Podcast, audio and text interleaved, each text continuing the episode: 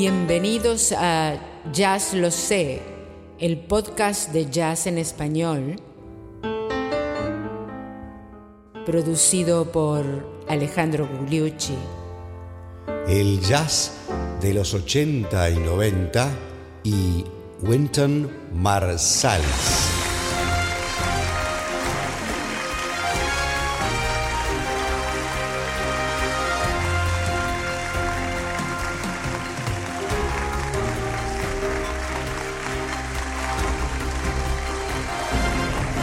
Pero qué tal amigos, bienvenidos al episodio 82 de Jazz Lo Sé, que es tu podcast de jazz en español y donde llegamos a los años 80 y 90 del siglo pasado y donde podemos decir que el jazz ya no sigue una línea casi recta de un estilo suplantando de alguna manera al otro, sino que eh, se llega a un sincretismo de estilos, una armonía, una mezcla de los estilos y a un jazz muy ecléctico. Eh, nunca había habido en el jazz una juxtaposición tan vasta de colores tonales, eh, tomada con alegría y con, con ímpetu, y la mezcla de tantos estilos y tendencias diferentes. La diversidad es lo que caracteriza a estos años. Eh, eh, trascender las barreras estilísticas, digamos que es el, el sine qua non de esos años y el, hilo conductor de si uno quisiera definir un estilo de jazz que eh, fuera preponderante. O sea, hasta los 60, el desarrollo del jazz, como hemos visto en todo este año y medio de este podcast, seguía más o menos un curso eh, o una línea de progreso bastante, difícil, bastante fácil perdón, de, eh, describir. ¿no? El, estilo más actual es como que suplantaba a lo que estaba más en onda del estilo anterior y que era de alguna manera el opuesto y que marcaba la evolución de para dónde que tenía, tenía que ir el jazz en una forma bastante cuadrada de expresarlo, por supuesto, pero en los 80, como dijimos, se abandonó completamente esta perspectiva. Es el jazz postmoderno. Es el jazz postmoderno que permite que eh, permite considerar que todo lo que se hizo antes estaba bien y que todas esas raíces se pueden tomar incluso en el mismo tema cosa que ya había hecho Charlie Mingus como gran precursor, vamos a decirlo, ¿no? Pero acá se llevó al extremo y florecieron tantos estilos y tantos intérpretes que es muy difícil abarcar toda la década en un programa introductorio como el que intentamos hacer aquí. Entonces la tradición del jazz vuelve y se toman todos los buenos elementos de cada uno de los estilos y además los músicos a este nivel ya estaban mucho mejor formados desde el punto de vista técnico, la mayoría, incluso educados en, escuelas de jazz que mm, dominaban prácticamente todos los estilos. Cuando antes un músico se perfeccionaba para lograr algo nuevo, y, y, eso era lo que sabía hacer mejor, los nuevos los nuevos eh, músicos de estas épocas eh, están tan bien formados desde el punto de vista técnico que pueden abarcar todos los estilos. Y los más creativos lo hicieron de la mejor manera. Entonces se nos ocurre que para ejemplificar en uno solo, en este caso, todo lo que está pasando en los años 80 y 90, sin perjuicio de que más adelante vamos a hablar de otros, de otros músicos, la figura de Winton Marsalis, nacido en Louisiana, en New Orleans en el año 1961, uno de los más grandes, algunos dicen que es el más grande técnico de la trompeta, y, y además uno de los que favorece el tradicionalismo en el jazz con muchísimas críticas, es un personaje que divide parte las aguas, entonces nos vamos a dedicar este programa y el programa siguiente, el episodio siguiente, a la figura de Winton Marsalis y hablando más en general además de lo que está sucediendo en los años 80 y 90. ¿Qué les parece? Empezamos con Winton.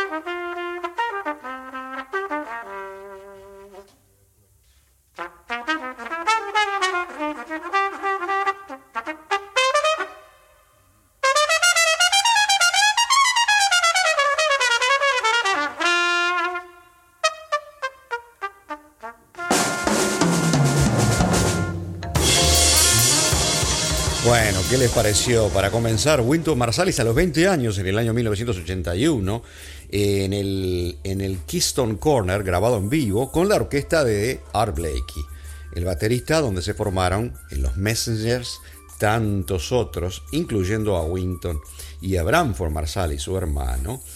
Eh, maravilloso eh, el tono de la trompeta y básicamente se dice que desde Clifford Brown, que un trompetista joven había mostrado una, tal calidad de control tonal y ejecución fluida, absolutamente fluida, eh, en la trompeta, con ese tono, digamos, profundo, gordo, cálido que tiene, eh, y, la, capacidad de hacer esos solos rápidos eh, a doble tiempo, como se ve en esta, en esta coda eh, algo impresionante que muestra eh, ya eh, hacia dónde iba a ir Winton Marsalis.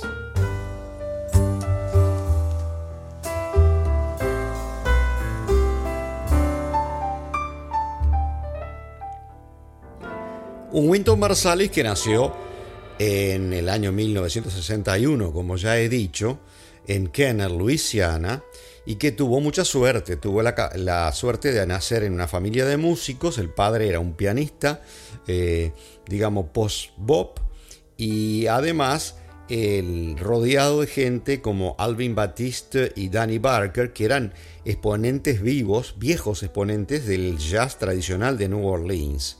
Además, el padre lo mandó a estudiar carrera musical clásica porque el jazz lo aprendía en la casa al punto que el gran eh, Winton Marsalis tocó ya eh, a la edad de 14 años el concierto de trompeta de Haydn eh, en público. Y vamos a escucharlo tocándolo algunos años más tarde para que ustedes vean que Marsalis podría haber hecho perfectamente y haber hecho mucho dinero con eso, una carrera como trompetista clásico y encima como trompetista clásico negro, más inusual todavía, pero eligió otra cosa. Más que nada lo vamos a hablar un poco más adelante. Escuchémoslo tocando clásico.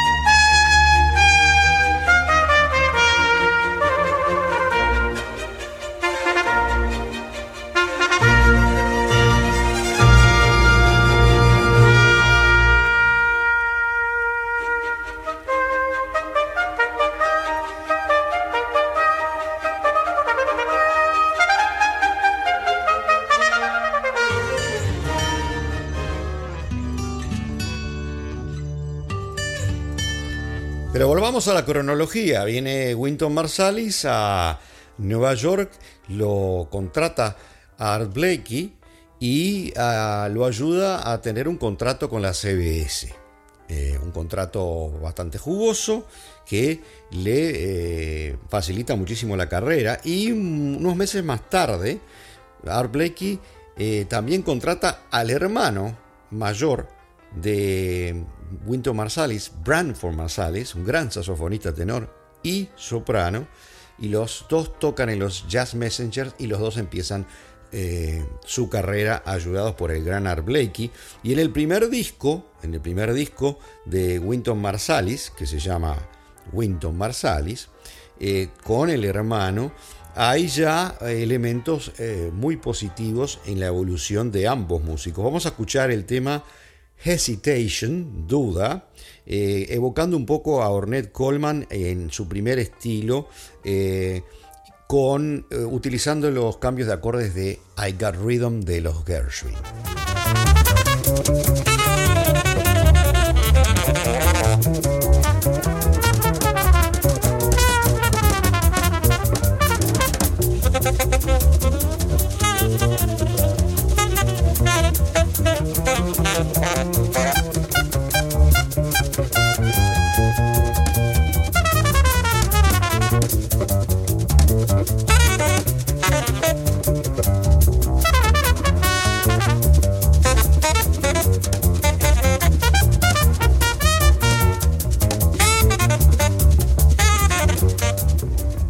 ¿Verdad? Y del mismo disco, el debut de Winton Marsalis y Branford Marsalis como solistas, con el disco llamado Winton Marsalis, vamos a escuchar Sister Cheryl, la hermana Cheryl, donde también se lucía, se, escucha en el resto del tema, el saxo soprano de Branford, pero vamos a escuchar en este caso eh, una parte de los solos de Winton.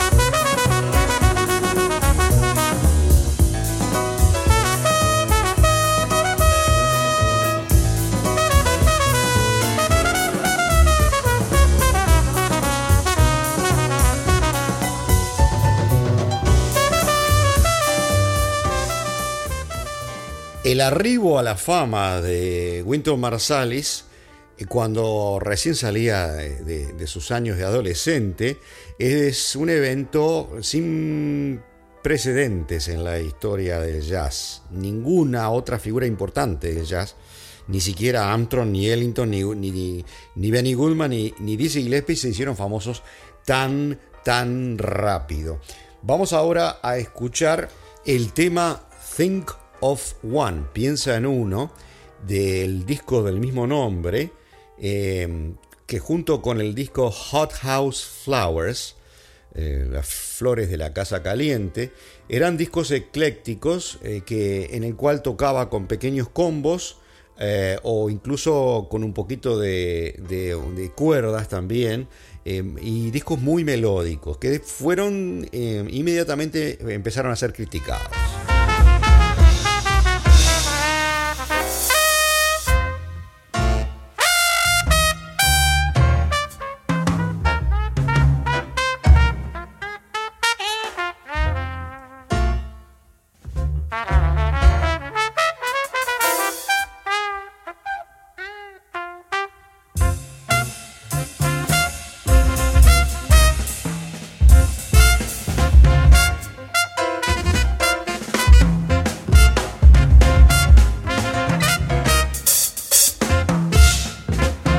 Como verán, a este punto Marsales estaba empezando a hacer ejercicios técnicos y de composición y uso de eh, diferentes eh, time signatures, como se dice en inglés, de diferentes métricas, podremos decir, tratando de innovar también en la parte de composición. Es un compositor muy serio ya desde el principio. Vamos a escuchar otra, otro tema en este caso no un tema de él, sino el clásico Django de John Lewis, del Modern Jazz Quartet, dedicado a Django Reinhardt, de el otro disco Hot House Flowers, de esta fase inicial de la carrera de Winton Marsalis.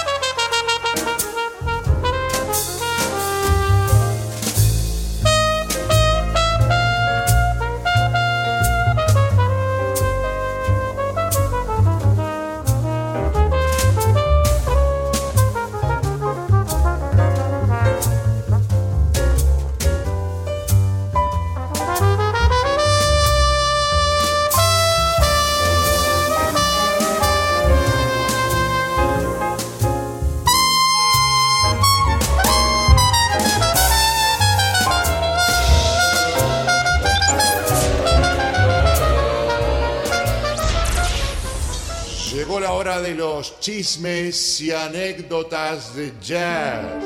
Y de Winton Marsalis hay tantas anécdotas, eh, sobre todo de, sus dichos. Eh, es una persona muy arrogante, y por un lado, y por el otro lado los enemigos, eh, los dichos de los enemigos. Pero en este caso vamos a traer primero una anécdota más jocosa de su uh, niñez que tiene que ver con otro arrogante, Miles Davis.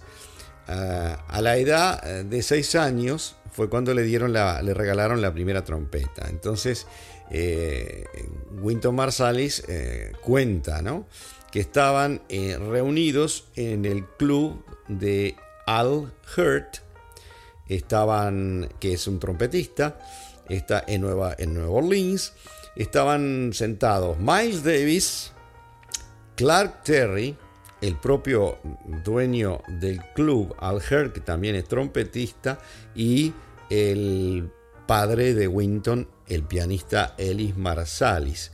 Y al verlos rodeando ahí la mesa, Ellis Marsalis, en, nota eh, jocosa, ¿no? Como chiste, dijo: Me parece que voy a tener que comprarle una trompeta a Winton, ¿no?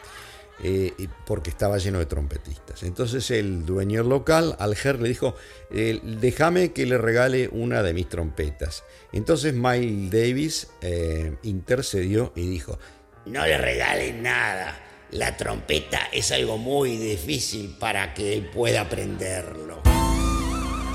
Y 15 años más tarde, en el año 1982, la encuesta de Downbeat no fue Miles el que ganó la encuesta y eso que había estado desesperado por, por ganarla después de haber empezado con eh, sus nuevas ondas de, jazz de fusión en su segunda etapa de ondas de jazz de fusión, bastante discutible por cierto. No, no ganó, ganó Winton Marsalis, no solamente como el mejor trompetista del año, sino como el mejor disco de jazz del año. Además, tenía un contrato que solamente fue igualado por Miles Davis, o sea, que es el, uno de los tipos que hizo más plata con el jazz después de Miles Davis. Y había entrado en la escena de jazz hacía solamente, como dijimos, dos años, ¿no? En el 80 con, con el gran Art Blakey, en el 81 con su disco eh, primero. Y, Miles Davis se tuvo que quedar con el segundo lugar y eh, siguió en los polls ganando siempre Winton Marsalis. Al punto que las discusiones entre ambos, este, porque Marsalis defendía el tradicionalismo y no estas nuevas ondas de Miles Davis, es que más tarde y cuando se vieron de adultos por primera vez, de adulto Marsalis por primera vez con el gran eh, Miles Davis, después de aquella, aquella vez que se vieron cuando Marsalis tenía 6 años, eh, se encontraron y en el momento que lo vio eh, Miles, lo saludó como diciendo, ah, llegó la policía. Y en el año 1986, en el Festival de Jazz de Vancouver, Winton trató de unirse sin haber sido anunciado a una performance, a, un show de la banda eléctrica en esa época ya de Miles Davis. Y cuando lo vio subir, Miles Davis paró la banda y cuando lo Marsalis empezó a tocar, le dijo, vení mañana.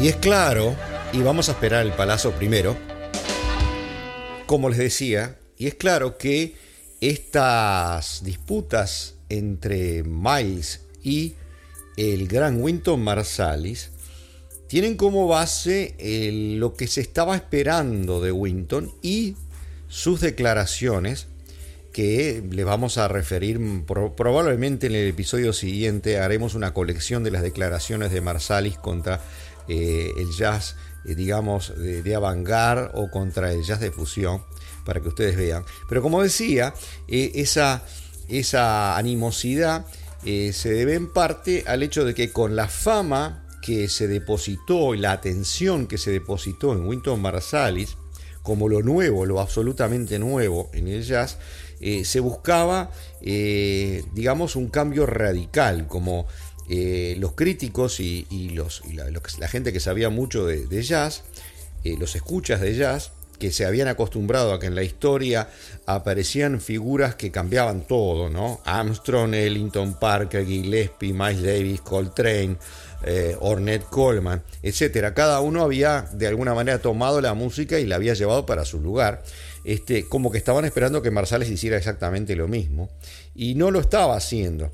Eh, los dos siguientes discos, Marsalis trata de romper un poco eh, con esa fama que estaba adquiriendo, con mucha novedad en cuanto a la integración de la sesión rítmica y la interacción con la misma y las composiciones que hacía que tenían unas métricas completamente eh, difíciles de hacer por cualquier otro eh, que no cabe aquí explicar ni yo entiendo tampoco pero unas métricas muy diferentes que el 4x4 eso sí por supuesto con los solos a veces siempre en 4x4, lo cual rompía un poco con la novedad de las intrincadas melodías metidas con esas métricas.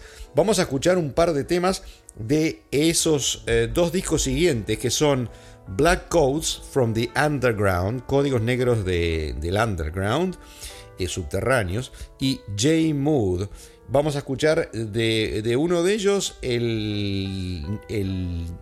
la pieza Frisian Man, que no tiene traducción.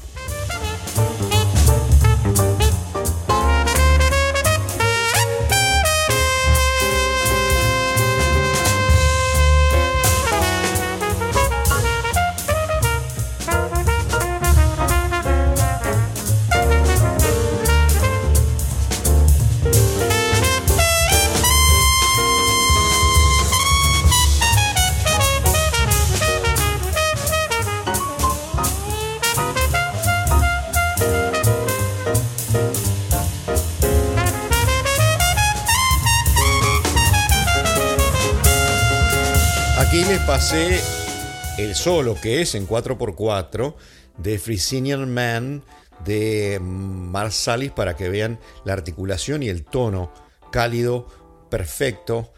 A veces es demasiado perfecto, hay que decir la verdad, eh, de, Marsalis eh, en esta época.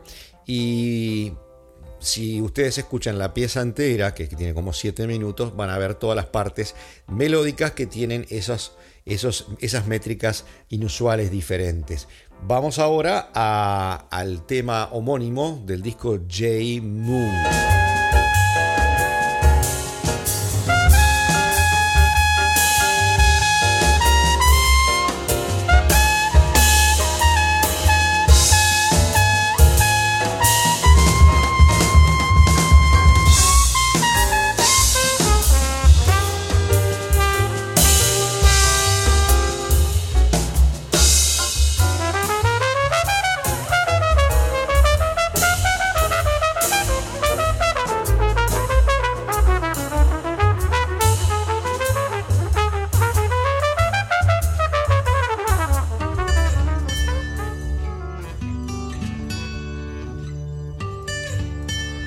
En los próximos dos discos Marsalis sigue haciendo cosas más modernas, por supuesto sin eh, perder la tonalidad, ni el fraseo, ni la improvisación, ni el swing que él consideraba fundamentales en el jazz. O sea que básicamente el bebop sería lo que él defendía eh, más en este momento en una forma modernista de interpretarlo. Eh, y para luego de, hace un cisma en su carrera y vuelve mucho más a la tradición y empieza a abandonar tocar la, trompeta en forma tan pura y delicada, tan casi clásica, eh, estoy diciendo un disparate, no es clásico lo que está tocando, pero sí con esa entonación que le dio su formación clásica para tocar más sucio, para tocar a lo Bob Miley, a lo Cootie Williams y para volver al fraseo de Louis Armstrong en las viejas épocas. Y en estos dos discos, últimos discos que son realmente modernistas, está el de Standards, de los cuales hizo muchos durante su carrera, el Marsalis Standard Time número uno y el Live at the Blues Alley. Vamos a escuchar por ejemplo, en el Foggy Day clásico, eh, por este conjunto en el cual la interacción eh, con su cuarteto es maravillosa.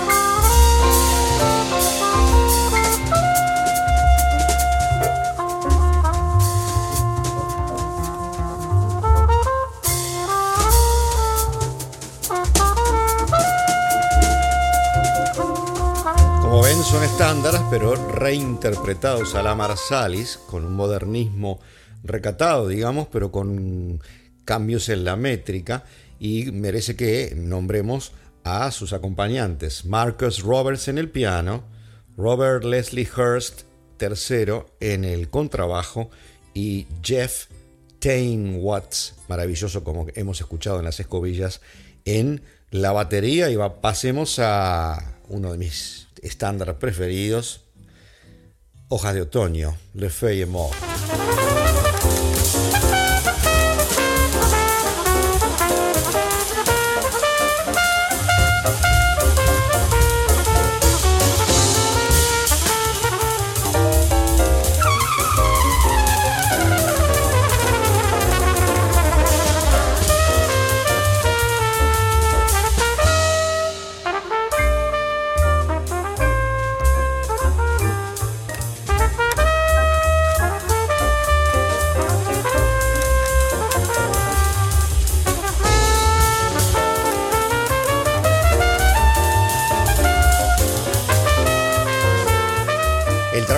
Haciendo Marsalis en estas épocas con las métricas, por ejemplo en el Foggy Day, el primero que escuchamos, superimpone, eh, si ustedes escuchan toda la pieza, 6x8 con 12x8 con 5x4, y, que, y en este tema, Hojas de Otoño, eh, prácticamente, si ustedes lo escuchan entero, cambia de métrica este, casi a cada compás. Y vamos a ver lo que hace con, con Caravan, completamente retrabajada, con ritmos cruzados virtuosos.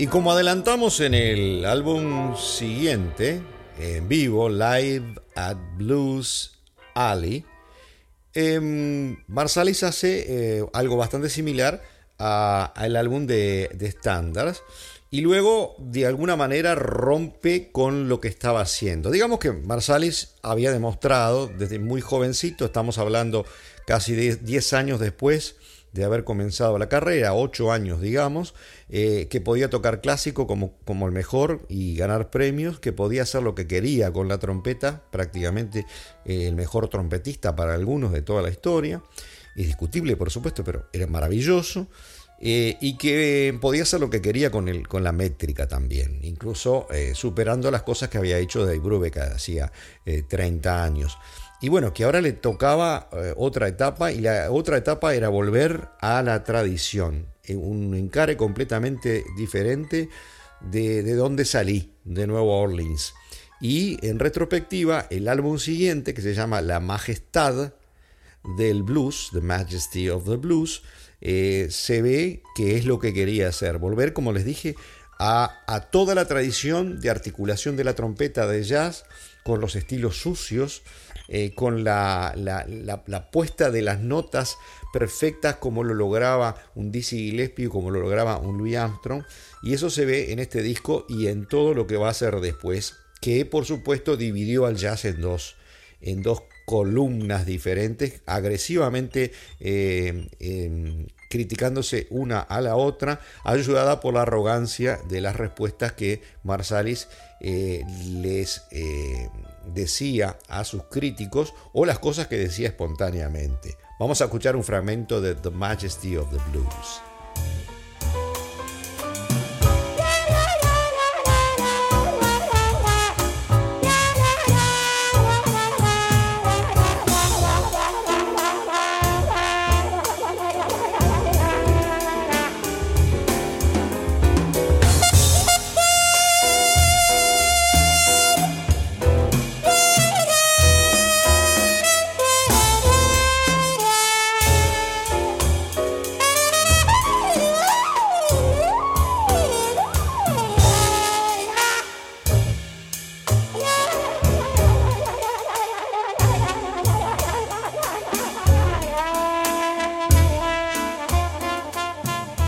¿Qué les parece? Prácticamente toda la historia de la trompeta en un fragmentito de solo. Este tema tiene, dura 15 minutos y se llama The Bohemian Man. Ah, en esa onda es que se empieza a desarrollar Marsalis, como les dijimos.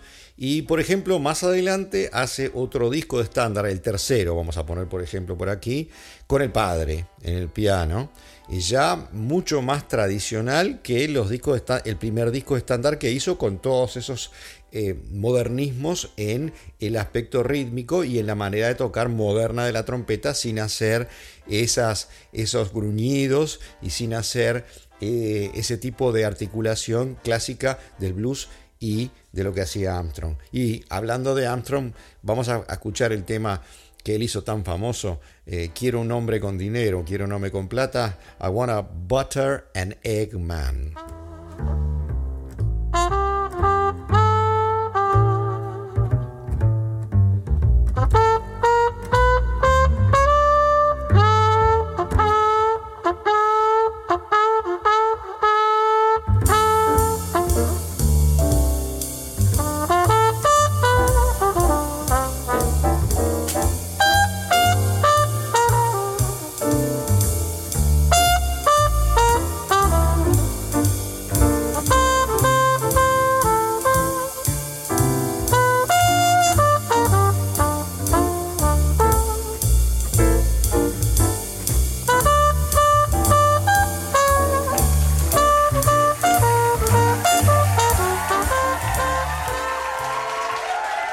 Ya casi nos estamos yendo por hoy de este episodio 82 de Jazz Lo Sé, tu podcast de jazz en español y el primero dedicado a Winton Marsalis. Y antes de irnos, digamos lo que sucedió en la semana, entre otras cosas que se nos fue el gran baterista Charlie Watts, famoso por su rol desde el principio con Rolling Stones, pero que era un bajista de extracción jazzística y blusera en primer lugar, y que en toda su carrera se dedicó también al placer de tocar en quintetos y incluso en grandes orquestas de jazz a su nombre. Y en la semana no hay grandes novedades, excepto algunas en los primeros 10 del ranking de downloads. Como siempre, España primero, seguida esta vez muy, muy de cerca por Argentina. Y luego eh, ya eh, con la mitad de downloads está México, luego vienen los Estados Unidos, Chile, Colombia y bastante más atrás el Uruguay, el Reino Unido, que es una novedad entre los primeros 10, Panamá y Bolivia. A todos ellos y a los de los total en total 35 países que nos escucharon esta semana. Como siempre, muchísimas gracias por el apoyo.